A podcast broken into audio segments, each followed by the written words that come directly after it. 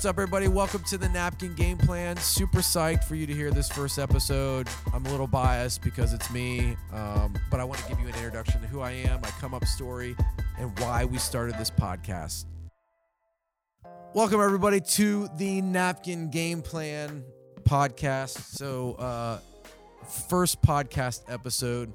So, we've got a lot of questions um, as I've talked about the podcast with friends, with people that we've interviewed to come on the show uh, about why why the napkin game plan, why did we pick that name, and why am I starting a podcast? So, you know, when I look at, at media and and the, the realm, I think the one place my personal brand and in business I haven't really capitalized on or been involved in is audio do a lot of video content, write a lot of content. Audio has been the place where where I've been lacking, and um, I feel like I have a lot that I want to say, and there's people that I want to have conversations with.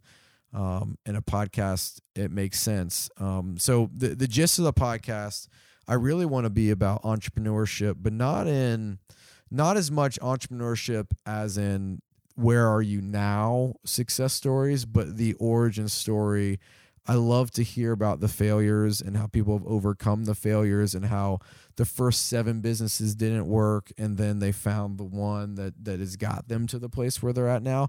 Because I think so much of entrepreneurship now is so glamorized like it is it is the path of ultimate freedom. And yes entrepreneurship gives you freedom but you're also a slave to it in, in a sense where it captivates all of your emotion, all of your energy, all of your being, um, all of your time. So, it, are you getting more freedom when when you choose that path? So, I really want to dig into that, and and with our guests, we're going to ask about their origin stories and and talk with them. And so, the reason we chose or I chose Napkin Game Plan for the podcast was simply because in my experience, a lot of business ideas are just written on the back of napkins at a bar, at a at a cocktail party, at a networking event.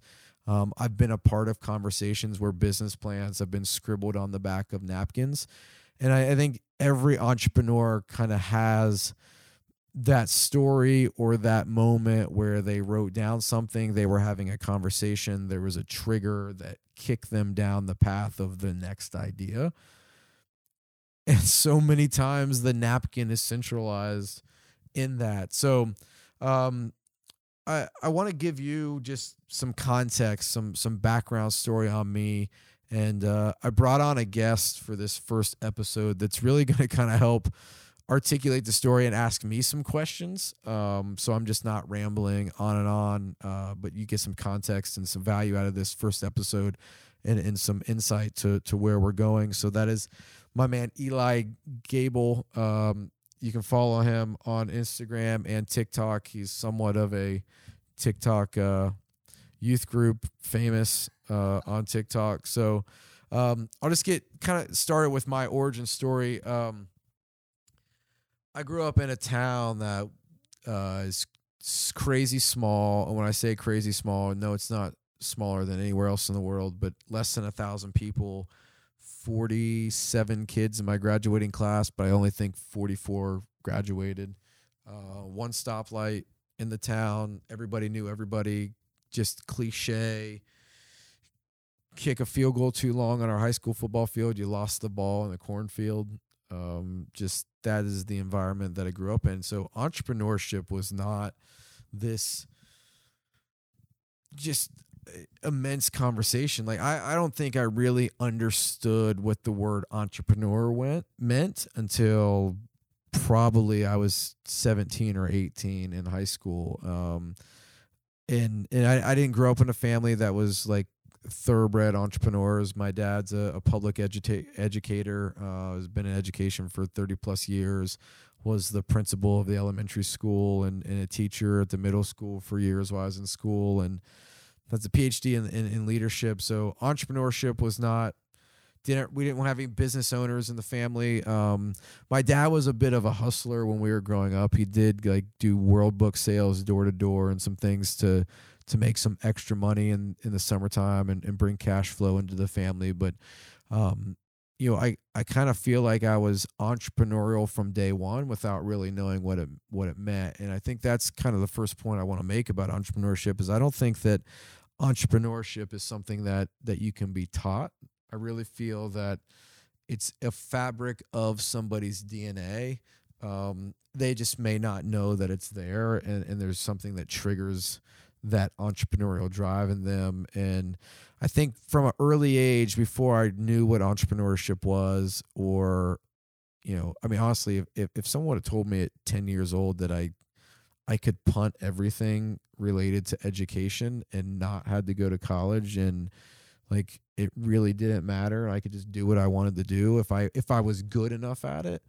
Um, i think that i probably would have got to this point in life a whole lot faster than i did kind of going the traditional route and, and figuring it out. So um, you know I, I, think from an early age i, I had entrepreneur tendencies. Um, typically if i wanted something i would figure out a way to get it and and you know I, I grew up where I think we got a dollar a day for an allowance, um, which you know wasn't a ton of money. And I think it may have started out at like a quarter or fifty cents or something like that, and eventually got to a dollar when I was when I was younger. But um, I remember getting these things in the mail, which were like fundraisers that weren't associated with any type of sports team or um, um, biddy league or anything like that. It was this this thing that would come I can't even tell you what it was called, but I remember selling door to door wrapping paper and like meat and cheese tray things. And my parents let me do this,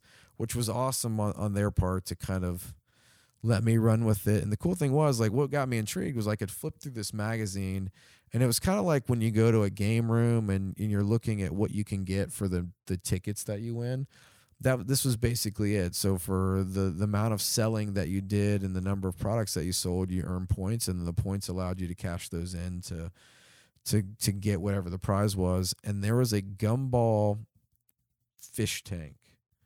And it was a miniature gumball machine, and the globe where the gumballs would go was a fish tank. And I really, really wanted this thing, and I cannot remember for the life of me what it costs. Or I mean, it, it couldn't have been like if you went to Walmart, it couldn't have been more than like a 793 item or something like crazy like that. So, um, but I remember going door to door to sell wrapping paper and meat and cheese trays to get enough points to win this gumball machine, and I got it, and it leaked, and it was sucky, and but it was the fact that at, at that young age, like saw a goal of something that I wanted to achieve, figured out the path to go get that, and that led into when in middle school, um, convincing my mom to go to Sam's Club and buy the the not for resale packs of gum and and flipping those for fifty cents out of my locker. Um, having the thought of buying all of the pencils in the pencil machine. That way, there was I could run a monopoly on the pencil game.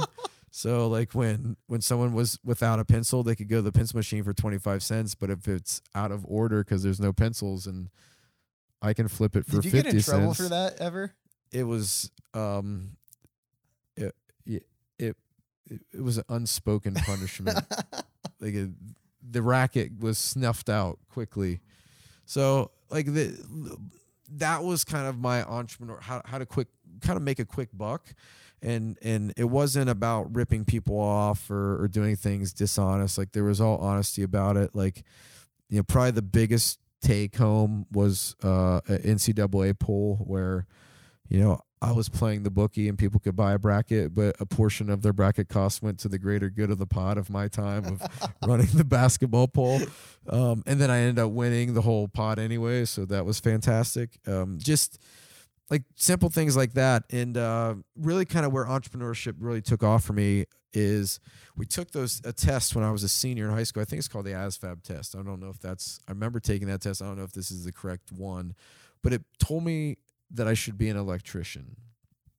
And no pun intended, a light bulb went off that like this path of being a journeyman and then getting an electrician's license was not like I just I didn't see that. Education was something that it wasn't allowed to be punted because my dad was an educator. So I had to get decent grades in high school. I thought my vein of existence in high school was simply to play sports um, you know, I made A's and B's because a C would get me in trouble. and I had to have grades to play play sports. So, you know, it's something that I did. College was I wanted to go to college to get out of the house. I wanted to go to college to to, to experience people. Um, but I didn't want to go to college for the school. And, and when I got to school, all I could think about was the business that I was running when I got out of high school. And, and I met a guy, happenstance, um, my senior year, and he said, Look, I got a sports marketing company. I'm looking for a partner. Why don't you check it out? It's sales related. I was deathly afraid to speak in front of people. Um, I would have to take a nerve pill. But I had, a speech class my senior year of high school where six weeks we had to give a every week a different type of speech to our peers, um, and it was just it really it, it was nerve wracking and I hated every second of it, but it was probably the most valuable thing that I've ever gone through. If I look back at all 18 years I was in school or 13, however many freaking years you go to school, all the years that I was in school, the the single most valuable thing was that six weeks in Miss Caniff's English class where I had to give a speech and write a speech and, and persuasion and, and all these different types of speeches. It was totally dynamite and it's probably shaped who I was because I was really good at it, even though I was insanely nervous to do it. Um, so you went from talking to people door to door, selling things to buy fish tanks. And then so you took that and it was still something that you're kind of scared of. But then you go into high school, you're taking the speech class. And then what this all kind of, you know, if you fast forward through the story, you're you end up becoming an on demand speaker for the funeral profession. and yeah. for business and yeah, marketing. Yeah, So like yeah. focus on that. Like what are some other things like whenever you're doing your like mafia and thug style bubblegum businesses and stuff like that? What are some of those principles that ended up carrying into like where you are now? Uh, definitely just the ask. Like I think that is entrepreneurship. Like, it, where you're not gonna be the best at every facet of the business. Like you, you may not be the best salesperson, you may not be the best manager, you may not be the best operations person. Um, but for me, like I think I found a niche in being able to just cold call not necessarily have the ask, but be able to present something in a way that was valuable that I could go in for the ask. And I still think I'm bad at the ask. Um, but I think that, that the fear of being eight years old and knocking on somebody's door and having no idea how they're going to react and then being able to give enough value that they don't slam the door in your face Mm-hmm. at eight years old. I had being a kid on my side, and most people wouldn't slam the door on a kid, but yeah, I think that's probably the takeaway is just getting comfortable with the introduction and having the conversation. And then the speech class really was more about confidence in my ability to actually be up in front of a group and talk. Um, and when I tell you I got nervous, it was like up the night before, throwing up, Mm. a ne- nerve pill before class, like have a bottle of water sitting with me in class, like just insanely nervous to the fact where I didn't want anything to do with it. And then seeing the reward and how good I felt after, like, just the confidence level that I got of, man, I hate doing this, but I'm pretty good at it and I'm starting to kind of like it. With, with, believe me, as, as a senior in high school, there was not one single ounce of me that thought that I would be giving speeches for a living and giving keynotes. Like, not a chance. Mhm. Not a chance. That was the furthest thing off. My, I'd rather have been the electrician uh, uh, when I was 18. And if you would ask me that, so yeah, I think that those those two major takeaways, like the just the hustle and the grind of not giving up and knowing if I if I had to get 10 s- I had to sell 10 packages of wrapping paper to get that bubblegum machine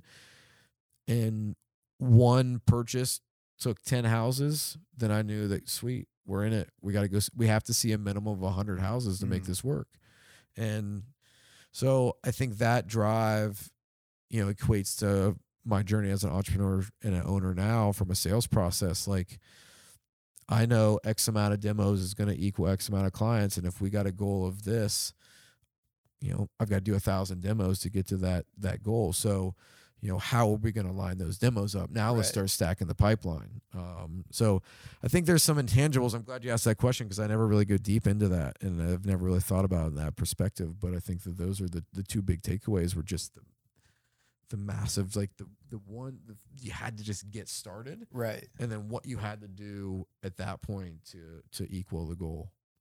So, and then also what we're seeing through this, and we'll get you back to the story you were about to tell. So, we're seeing you have kind of this just this natural spark that you have, and then all these things that you're going through, you're just kind of honing it. And then that'll eventually lead to where you are now. And then further down the line, it's going to lead to where you end up. But back to kind of that process of honing it. So, you're saying you were in high school, you met a guy and he wanted to bring you on in the business, right? Yeah, so I, I I totally believe in divine intervention, and I believe that my entire life God has had His thumb on on on the path that I've taken. Um, and there's been things that have happened in my life where, in that moment, I'm like, "What the heck? Like, why? Like, like, quick example. Uh, probably the most daunting um, speech that I had to give in that senior speech writing class was a persuasion speech. And so I, I did my speech on the book Lord Liar Lunatic that God was either who he said he was, he was a liar, or he was insanely crazy. So I, I presented the argument that God was who he said he was. And I feel like I, I, I nailed that speech and it was fantastic. And I went to basketball practice that night, the night before our home opener my senior year. Basically, what you play 12 years of basketball to get to right. uh, and I broke my ankle that night in practice. And you know, in that moment, I'm like, God, why? Why is like, what's the deal? Um, but now when I look back, like, th- there was an easy path where God was guiding me. Like, a, there's there's footprints where God was guiding me down, and if I didn't go that path, things would have been different. And and it's led to where we're at. So, um, there was a girl that was in my class that uh, her mom had had cancer, and she'd been out of school for a couple days, and uh, so I stopped by where she worked and popped in and just to say hey and uh, see how her mom was doing. And there was a guy sitting in there, and she introduced me to him, and he said, "Look." He's like, "Do you love sports?" I said, "Yeah, I love sports. That's really the only reason I go to school is because one, my parents make me, and two, I can play sports. Otherwise, this is pointless." and uh, he said, "Well, check this out." And he, he had a company building high school sports websites, and he said, "Look, I'm I'm just starting this. I need a salesperson and someone to kind of come alongside me." And I'm like, "Man, I don't know. I don't, I've never done sales. I I'm probably not your guy, but look, I love the concept. I'm an athlete. It'd be great if our school had a website. I mean, this was 2001, so Right. websites were like not like most businesses didn't have one. Most K-12 schools didn't have a website. If you did, it was like the old just text based. There was no sports coverages or anything like that.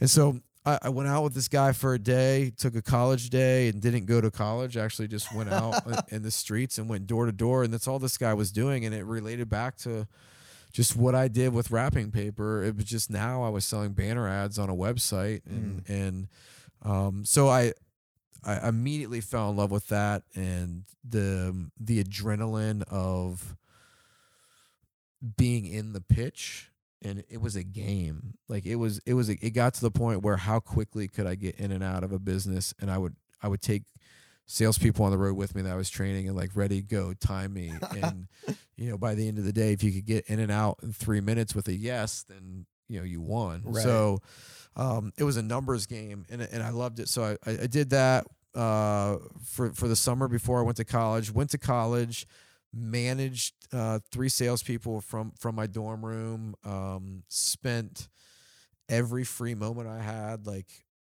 honing the sales pitch and still working leads. And, and when I went home for for school on break, like working, and I was making. You know, at the time, like to be 18 and and pull in, you know, two G's a week selling ads, in college when most people were le- eating ramen noodles every meal. Like it was, it was baller status to a to a degree. Right. Yeah. It was great. It was motivating. Um, and I probably had some of the wrong motivators in that time, but uh, eventually, after my freshman year of school, I I dropped out of school, became a partner in the company, and you know did that for the next three years, and really learned what an entrepreneur was, and learned that when business is slow, you don't eat, and and you don't get paid, and you're Mm. you're the last to get paid. Everybody else gets their money first, and you know, it learned how to run a business the wrong way, um, and, and learned a lot about myself from a from a, a practical standpoint as a business owner, the type of company that I wanted to build. Nice. So, like right there, something that you just said is like, whenever you're an entrepreneur, you know, if if the business isn't doing well, you're not you're not eating. Yeah. You know, so um, a lot of people that's wherever they stop with the business is you know that first time it's low. Sounds to me like whenever you came into this business, you were you were getting those sales in like less than three minutes. Do you think you would have stuck with it even if that first phase of this whole entrepreneur journey was that phase wherever hey I'm not I'm not doing well. Um, I think I would have stuck with it um, on the entrepreneur path. Like, would I continue to do the same thing? No.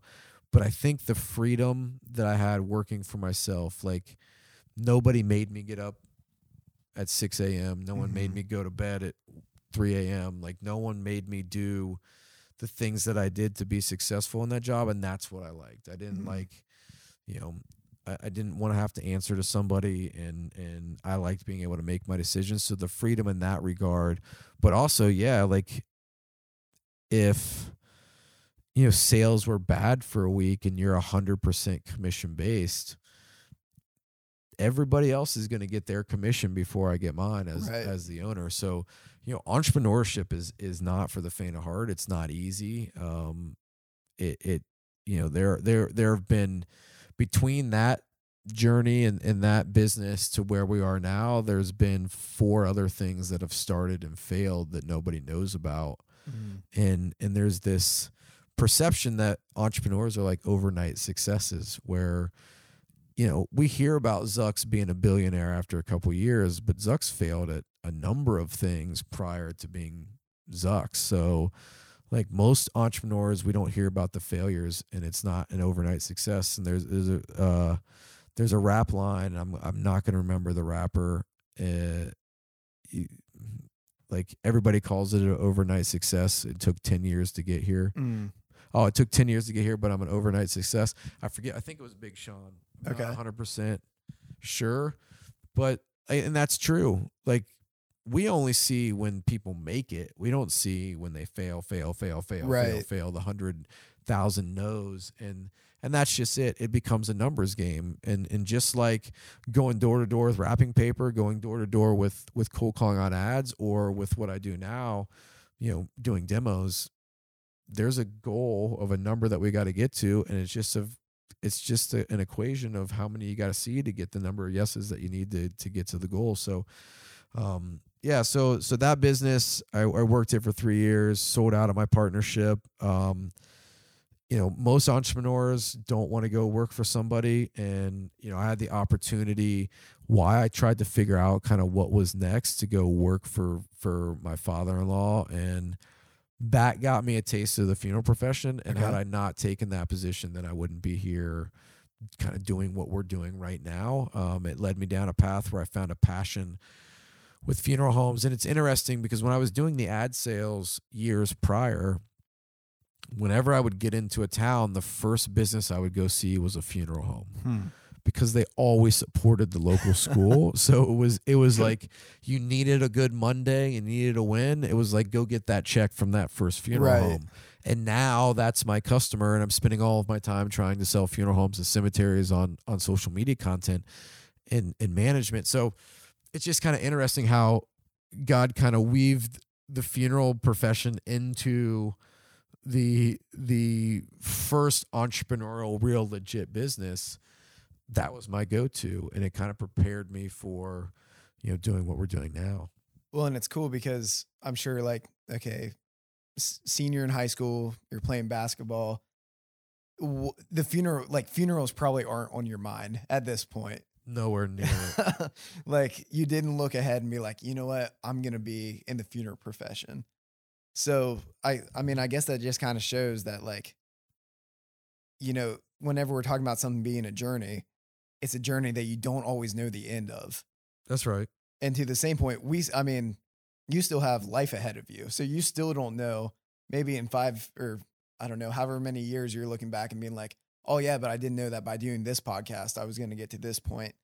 Um so we're talking about you get started in the funeral profession for your father-in-law. You're working as a vault salesperson. That's right. I was doing sales to funeral homes still, but but for the the burial vault company, um, in establishing relationships. And the thing that I loved the most about that job was not that the the burial vaults. I mean, they are what they- they're a concrete box. Like it's it's not this extravagantly awesome product where you get all these things to talk about Right. it was the conversations that I were ha- I was having with funeral directors where they're telling me problems that are happening in their business. And my background of being on the website side and the marketing side and online marketing with banner ads and you know this is year 2007 now. I'm going, oh my gosh, like all my past experience, all the dots connect of Mm. these things would be valuable for these funeral homes. And so I went to my father in law and said, look, like, you know, you hired me to sell vaults, but my background's marketing and advertising, and I'm having all of these conversations with funeral homes where if they just were more approachable, it would fix 90% of the problem in their business outside of running the business itself from the just the communication side with excuse me with the consumer. And so I started blogging about these conversations I was having with funeral directors and and how technology and the marketing and advertising and things could could solve some of those problems and some of the things I was putting out were starting to stick and we are getting followers that were in the profession. And you know my grand idea when I started this was hey if we can get enough followers we can turn this and flip it into um, a, a social network for funeral directors Hmm. and I could build the at this point Facebook was not a public like roll had not rolled out to the public yet Right. um, it was still you had to have a .edu email address, and it really wasn't mainstream, and it was just Harvard and Stanford and some of these West Coast schools. LinkedIn had just gone, had just got a huge major investment, and I remember reading the article in the USA Today. They had a twenty million dollar valuation. You and I right now could probably go get twenty million dollars to start a podcast. Like Mhm. it's that easy to go get money that $20 million in 2007 seemed like astronomical for a technology company. Right. That's like people will throw $20 million at an idea that's you didn't even write on a napkin. You wrote it on like the palm of your hand. So it's it's crazy to see how that's evolved, but you know, that was my thought process and so I set out to start a social network for funeral directors and, and quickly realized that that wasn't going to be the thing. You know, a year Mhm. later, Facebook rolls out to the public. Anybody can join. People were joining personally. Like, how am I going to get a funeral director to get off of Facebook to go to a dedicated network where they can just connect with other funeral directors, which Right. they're already doing on a network? So now it's how do we leverage the network that's in existence to build out the process? So we're seeing another pivot of like, Yes. okay, so now you're in the industry that you're going to end up being in and for the next 10 years or so.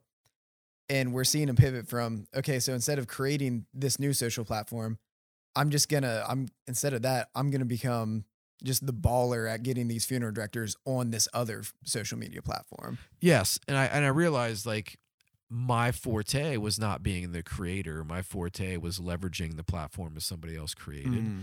And so I think that that's molded into you know the business and you know as the founder uh, I'm not the creator of the technology. Like I don't know how to Right. program. I don't, you know, some of these things, but like let's take the technology that's available that everybody's using and let's leverage it to to be beneficial and so you know my father-in-law i was lucky that he gave me the freedom to kind of operate and and create this blog and write about it and build an audience and build a personal brand and get speaking gigs now because i took the marketing stance on on you know in, in this what was going to be this network had morphed into more of a news publication and it was the only online news outlet or blog for for funeral homes and it scaled rather rather quickly with you know just piggybacking off of when Facebook launched and connecting with funeral directors and writing content and building an email list and you know sourcing email lists you know I, I remember one night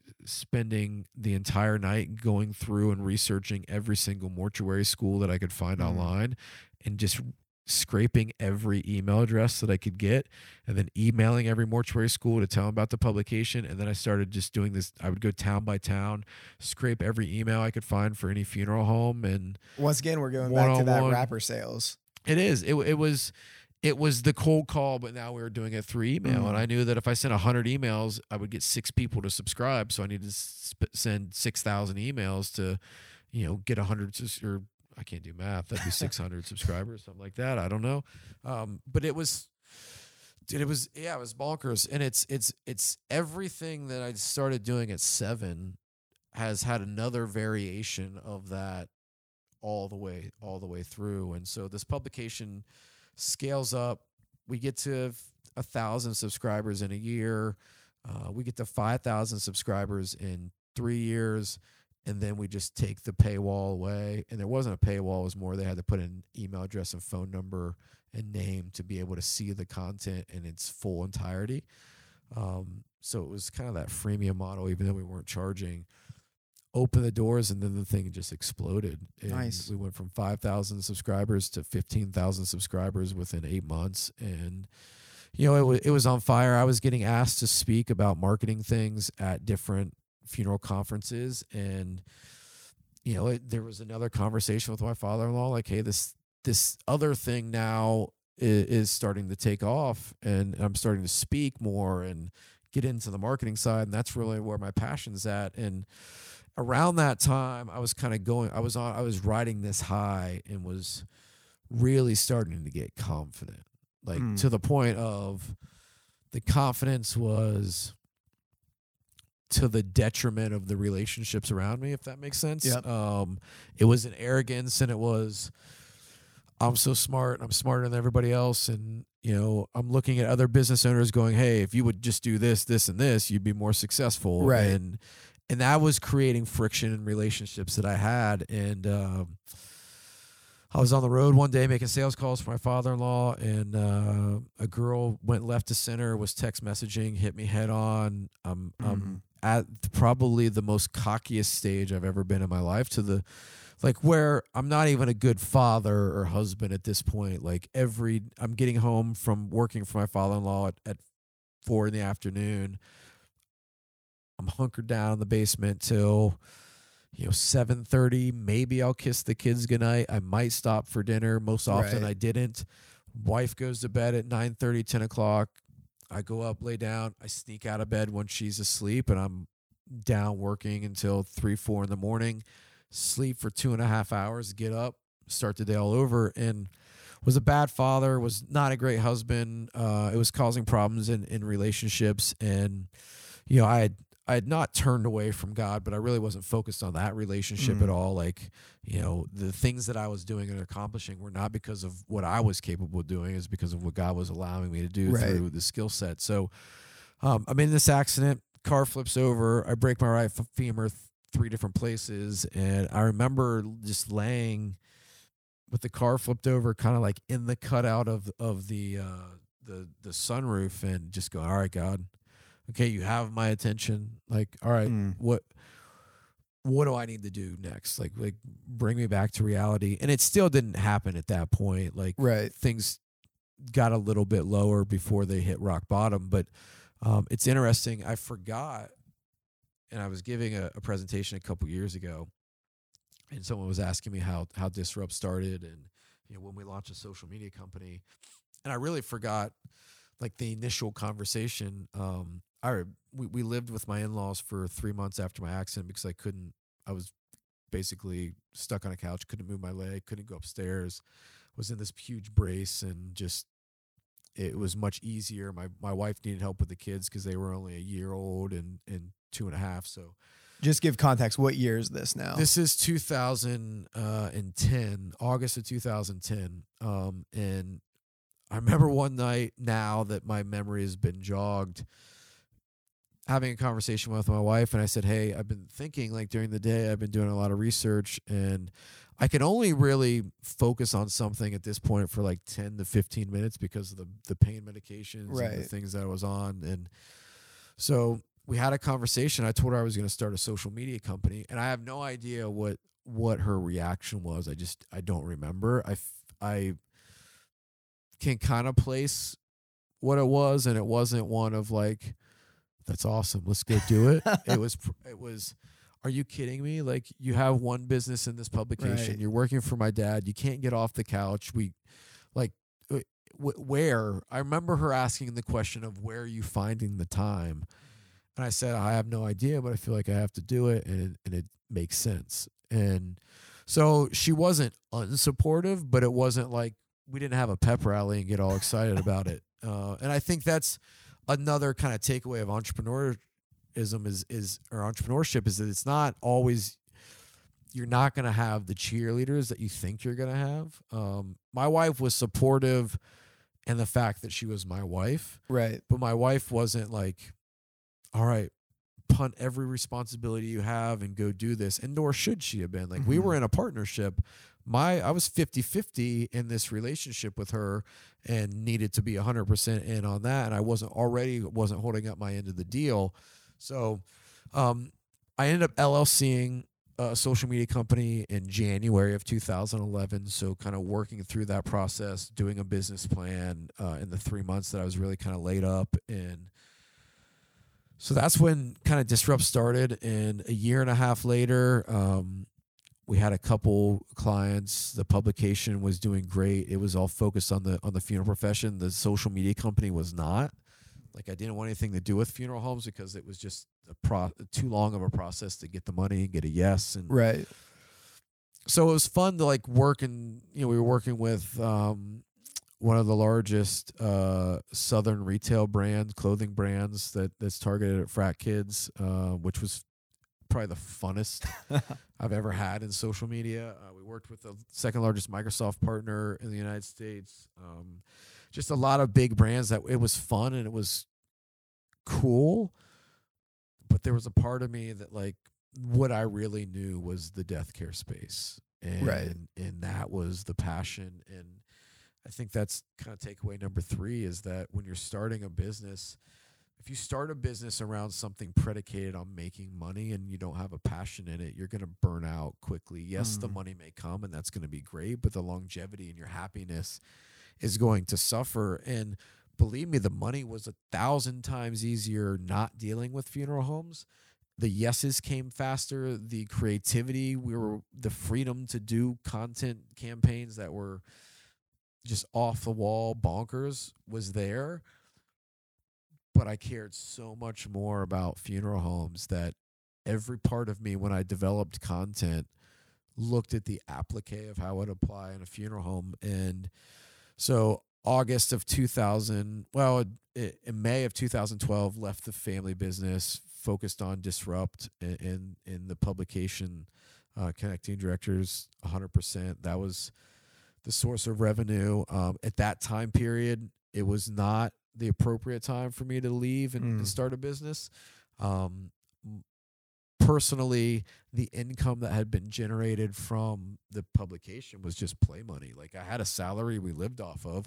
This was what allowed us to do all the f- travel and the things that we wanted to do. And now it became the living money too Mm. we were broke. We were one check away from not paying the mortgage and man, like nobody knew it but me. My wife didn't have a clue and to her everything was you know, she gets worried when I start to say no and I wasn't saying no and you know, because I had enough confidence in myself that I would figure it out.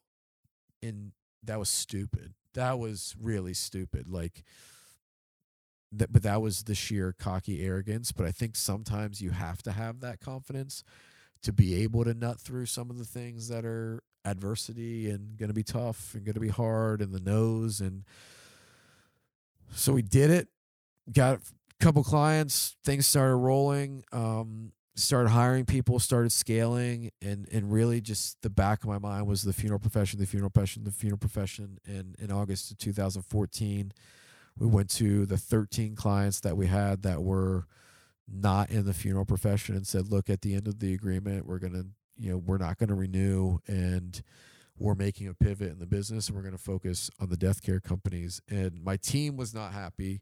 There were four of us at the time and it was uh, funeral home content sucks. This is boring. There's It's not the most glamorous trade. no, it does definitely like when you're pitching that you're hiring somebody for a social media marketing company that is dedicated to the death care space, you can't slap a bikini on that and make it look sexy Right. in any way whatsoever. And so that was a hurdle. That was an absolute hurdle. And the other hurdle was we have an office and we have bills and we have salaries and how are we going to pay them when you know the the path to a yes is months versus days when we're dealing with a funeral home versus a traditional business.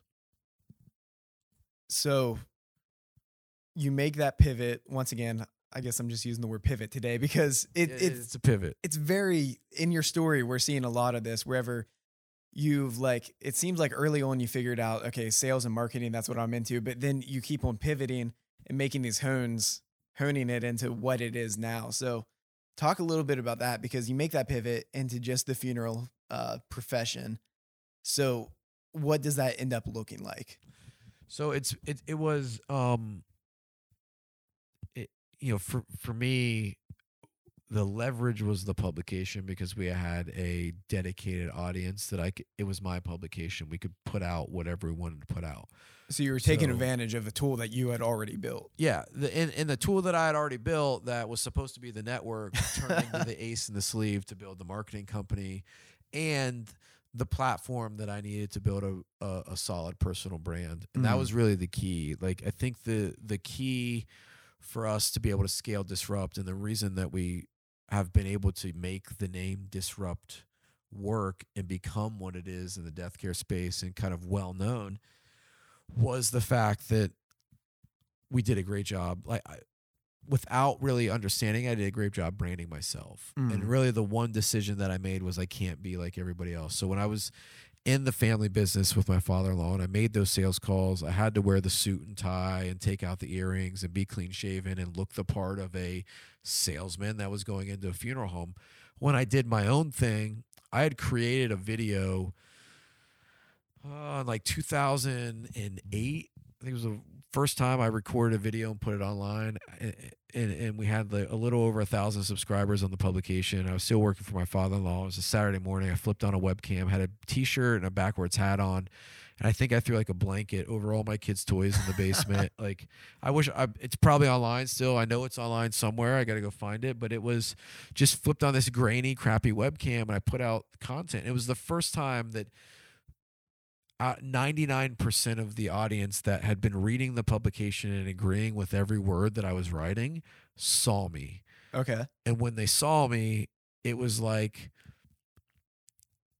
it was like a bipolar reaction. Like it just flipped. They went from everything I said they agreed with to the immediately because of the way I looked, I wasn't credible. Okay. And I remember there were hundreds of comments on this video of how can we take you serious now? You don't look like a funeral director. You're so young. You're backwards hat on. You're so unprofessional. And there was one guy, and I don't remember who it is, but if it's you, like props to that guy. that guy said, "What is wrong with you? We've listened to this this guy for a year and a half spew all of this stuff that we've all been like. I can go back two articles a week ago, and half of you that said he's an idiot in this comment stream were praising what he had wrote in Mm. the previous. And that was a really an eye opener for me. Like it was awesome. Props to that dude for coming to bat. I didn't really get on and, and defend myself. I didn't feel the need to, but there was a trigger and I said, okay, this is it. Like this is the emotion, whether it was hate or it was love, triggered or the way I looked triggered a reaction. So from that point on, when I did anything related to connecting directors, my brand, and ongoing with Disrupt, I refused to wear a suit. And to this day, I've never ran, wore a suit to a funeral event um, in front of funeral directors. Uh, Mm. I, I went completely as far as you could possibly go the the other ex, the other extreme, and uh, I have clothes custom made in, in California that are blinged out and holes and ripped knees and like just the punk rocker almost kind of Right. look. Um, I, I call it like a a country club punk rocker. A country club. Okay. So it's there's like a it. is definitely not cheap clothing for one. For two, it's not sloppy. It fits the brand. Mm. So it, it's got some finesse to it. Um, and that's become the identity. And Disrupt has taken on the identity that I had. And everything we do, when a, when a client hires us now, they are banking on the fact that we're going to be vastly different, talk different, act different, suggest different things than anybody else in the profession. So it it worked against me because there's still people that haven't hired us because of the way we look. But it's also now become so much of the identity. If i tried to revert from it it would work against me. So um, i think that's kind of a takeaway number four of being an entrepreneur is finding your lane like knowing to the core who you are and it, it relates to number three of finding the passion like once you find the passion and you know who you are like being able to to to brand yourself and it's it's so easy to conform to whatever one client wants you to be or Right. whatever one group of clients wants you to be and then then when you're with the other group of clients you're you're different it's it's way too hard in today's environment to be able to be multiple people. Like social media snipes out the the the posers and you've got to be who you say you are and you've got to be able to own what it is that you stand for what you believe for and, and then your business has to kind of invoke that. Like i could talk one way online and then run a really shady business and it's never going to work because people are going to call you out as a fraud. So i think that knowing who you are and, and staying true to that um, is a, is a key for for success. You can't be wishy washy. And an important like takeaway for people listening to this and something that you've talked to me about is like that's the key is being who you are. But so that doesn't mean people listening to this, that doesn't mean that they're like they have to take on this the CCPR look. You know, they Yeah, they yeah. don't need to take on the country Right. club punk rock look. They need to be who they really are. Right, right. You got to find you. You can't be me. I can't be Mm. you. I can't.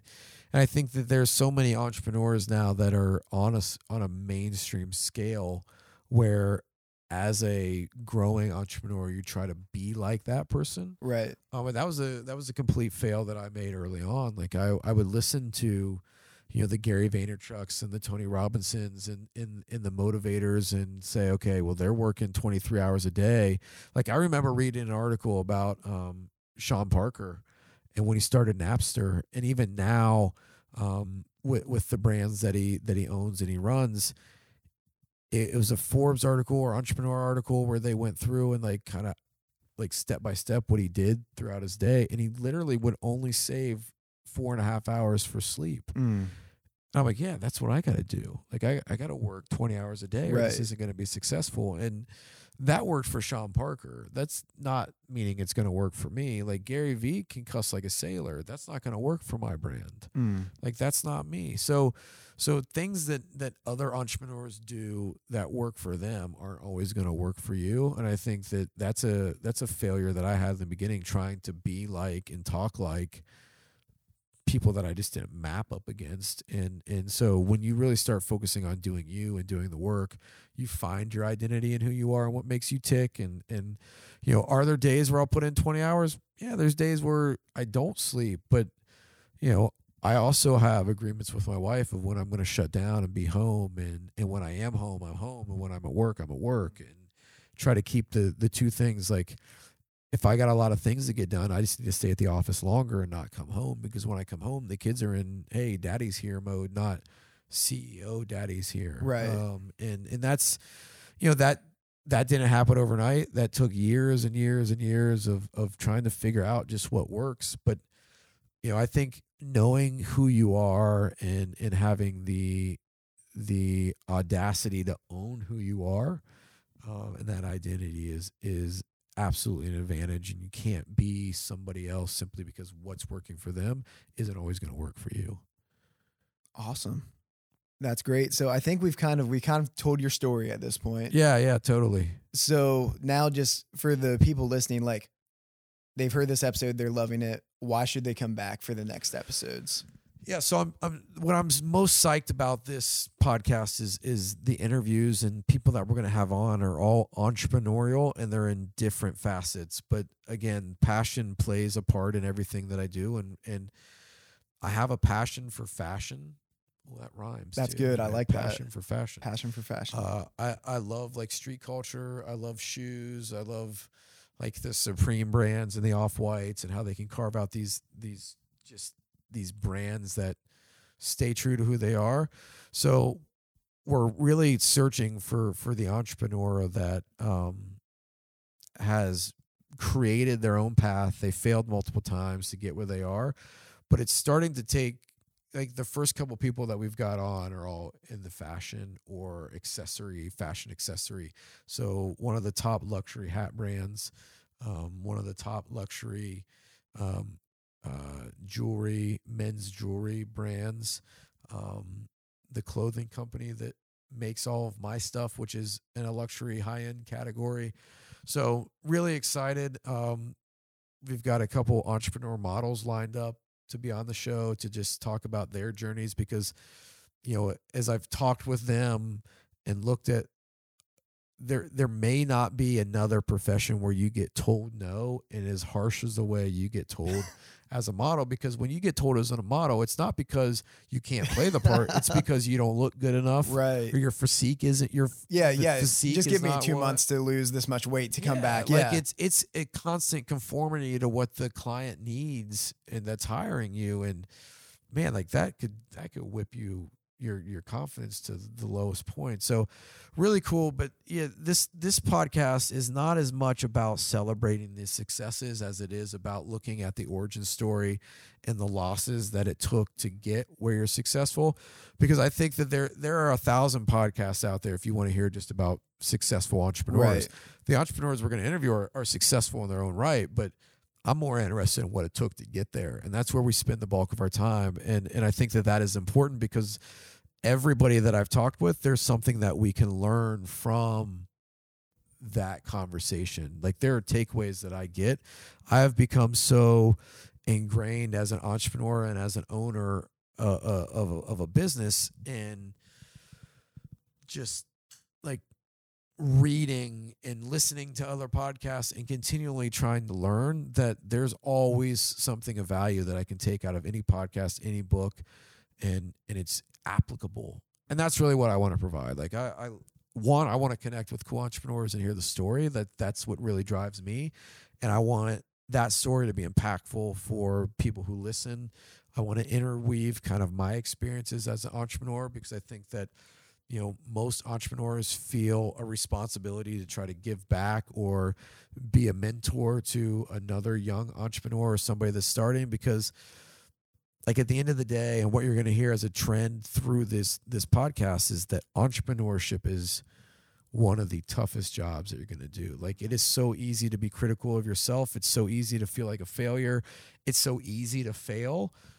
But i think the drive is like there's an excitement level I think that has to be inside of entrepreneur like cold-blooded true entrepreneurs there has to be an excitement level about the fact that it all could fail and know that do you have the chops to go build something else if Mm. this does fail it's frustrating when it's failing and it's frustrating when you have the ebbs and the flows and the, just the, the things that you go through with business but you know there's a part of me gets excited about the fact that it's all on my shoulders and the buck stops with me and starts with me and the livelihood of 27 other people that are on salary with us are in my hands and that's a heavy heavy responsibility. And you can either let it choose to crush you or you can embrace it and know that if this all goes down in a burning heap of pile that I'll be able to find something else for those 27 people to do because we'll create something that's even massively more successful. And in the the the thought of the potential to be able to Right. do that is exciting, right? So I think we're all screwed up a little bit as entrepreneurs because it, it- you have to you you can't be faint of heart. You can't you can't take it lightly.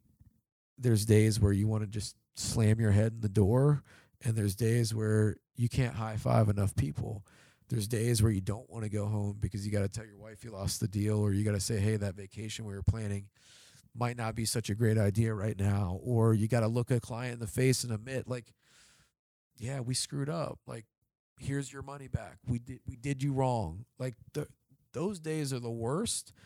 And so you can have the the crazy thing is you can have the ultimate high and the ultimate low within 20 minutes of each other like it happens so it's crazy. It's it's unpredictable, um, and that's what I hope to achieve with this podcast is just so the erraticness of, of entrepreneurs, but the commonality of every entrepreneur and and the struggles. And I don't know one single entrepreneur that hit a home run the very first time. Right. And I don't know one single entrepreneur that didn't have to pick themselves back up because they lost it all or they made a mistake or they had to quit the what they were banging their head against the door to try to make something work and, and realize that this isn't going to work but we found something in the in the process that man that really could work and it's a completely different pivot Right. and I think you've pointed it out. We've pivoted a lot more so than I've even really ever thought back. So like articulating this, and that's probably the first time I really had this conversation out loud, especially recorded.